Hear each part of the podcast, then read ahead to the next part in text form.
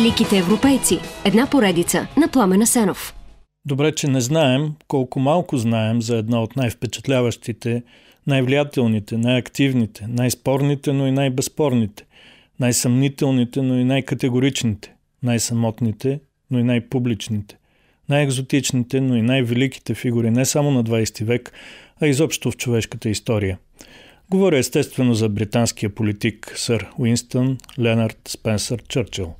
Но говоря също и за човека от Европа, човека на Европа, сър Уинстън Ленард Спенсър Чърчил.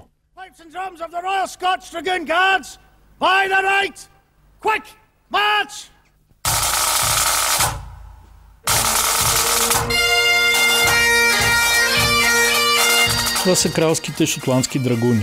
Днес музиката им церемониално звучи над замъка в Единбург.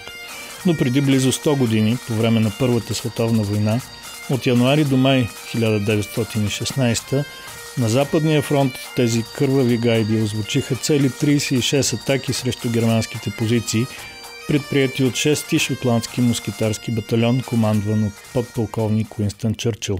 Тогава той е на 42, възраст, в която живота и кариерата на мнозина достигат своя връх. Но макар до тогава Чърчил да е видял и преживял неща достатъчни поне за 3 живота, изкачването на високите върхове тепърва му предстои, защото той никога не се отказва. И в една своя знаменита реч призовава всички нас да правим същото.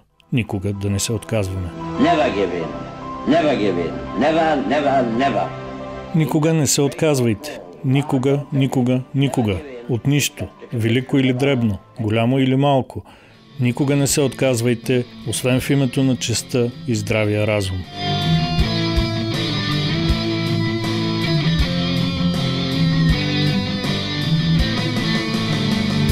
Never give in, never give in, never, never, never.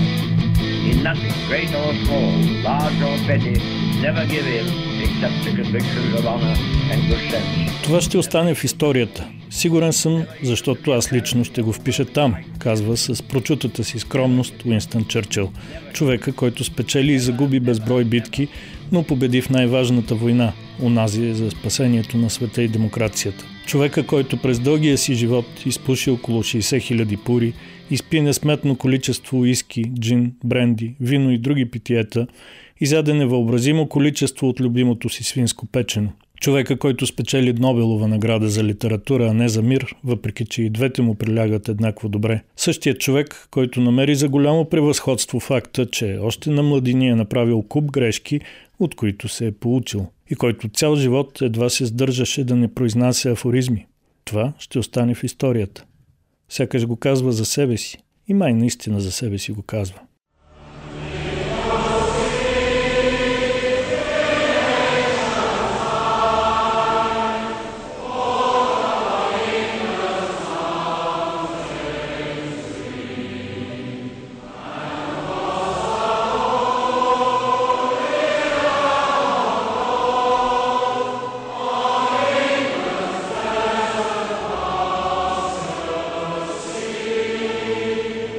Текста на химна Иерусалим, според който в Британия е съграден новия Иерусалим, е написан от Уилям Блейк през 1804, 70 години преди в тази наистина благословена земя да се роди малкия Уинстън Ленард Спенсър Чърчил. Това се случва 2 месеца преди стандартния природен срок в Бленнен Палас, родовото имение на херцозите Малборо. През 1704 година прародителят Джон, първи херцог Малборо, заедно с принц Евгений Савойски, разбиват французите при немското село Бленхайм по време на тъй наречената война за испанското наследство.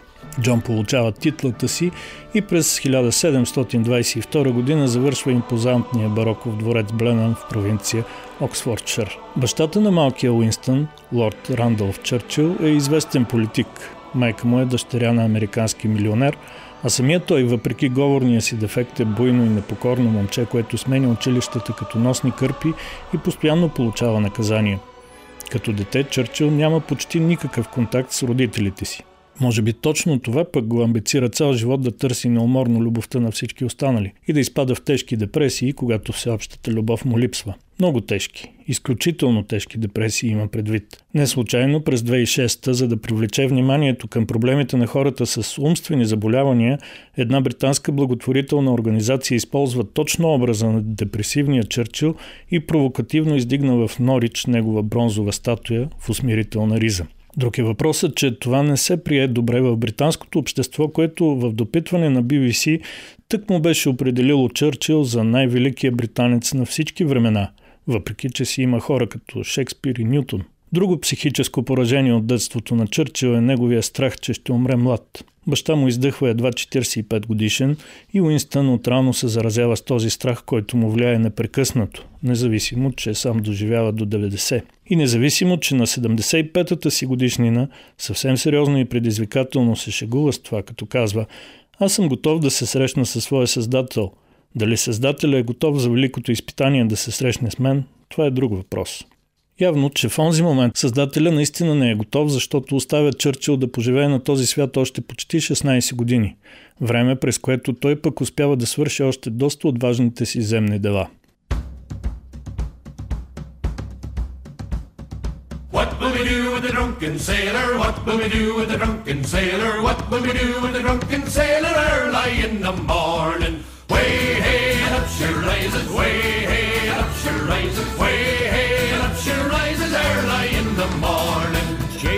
With a rusty razor, shave his belly with a rusty razor, shave his belly with a rusty razor early in the morning. Тази ирландска весела песничка се казва Пияния моряк и е добра илюстрация за част както от житейските навици, така и от житейския път на Уинстън Чърчил.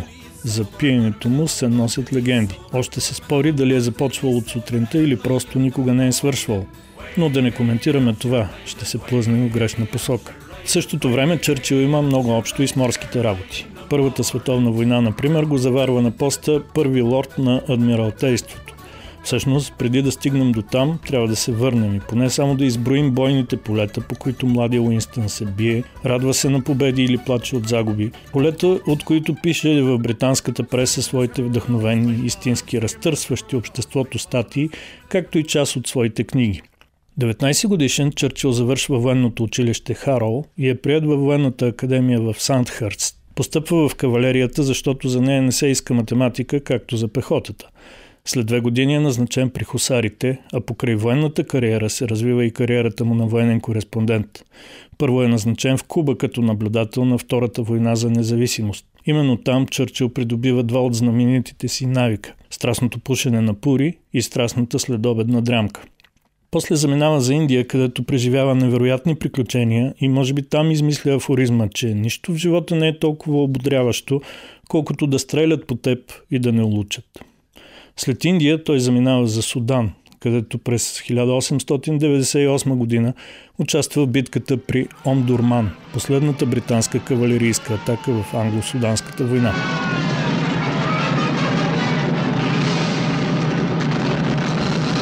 Този звук от атаката на британската кавалерия при Омдурман, разбира се, не е наживо, а от филма «Младия Уинстън».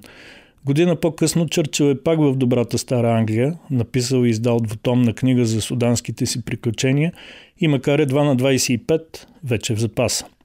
Но след 5 месеца избухва Втората Бурска война и той заминава като кореспондент за Южна Африка. По пътя е пленен, изпратен в лагер и заради бягството, което организира, се превръща в британски национален герой. Още повече, вместо да лежи на лаврите си, младия Уинстън е назначен отново в леката кавалерия и е сред първите британци, които превземат столицата Претория.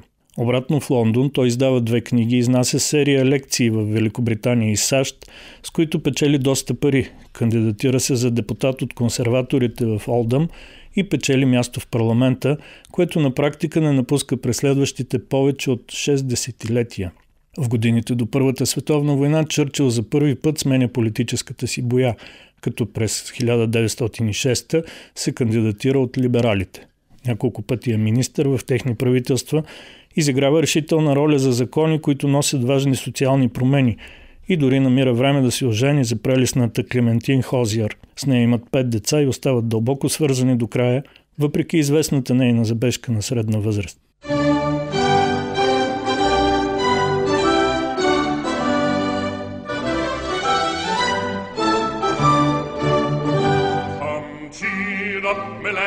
'tis to glory we steer, to add something more to this wonderful year. To honor we call you as free men, not slaves. For who are so free as the sons of the waves. От 1911 година до началото на голямата европейска война, Уинстън Чърчил е първи лорд на Адмиралтейството. Провежда реформи, създава флотските въздушни сили, учи се да лети, работи за създаването на първия британски танков корпус. През 1915 в кампанията при Галиполи обаче идва и неговия първи огромен провал, заради който подава оставка и се оттегля от правителството. С това живота му не свършва. Нито намалява страстта му към обществена и човешка активност, нито пък идва край на вълнуващите му приключения. Напротив, само на 40 години живота на великия човек и политик Уинстън Чърчил едва започва.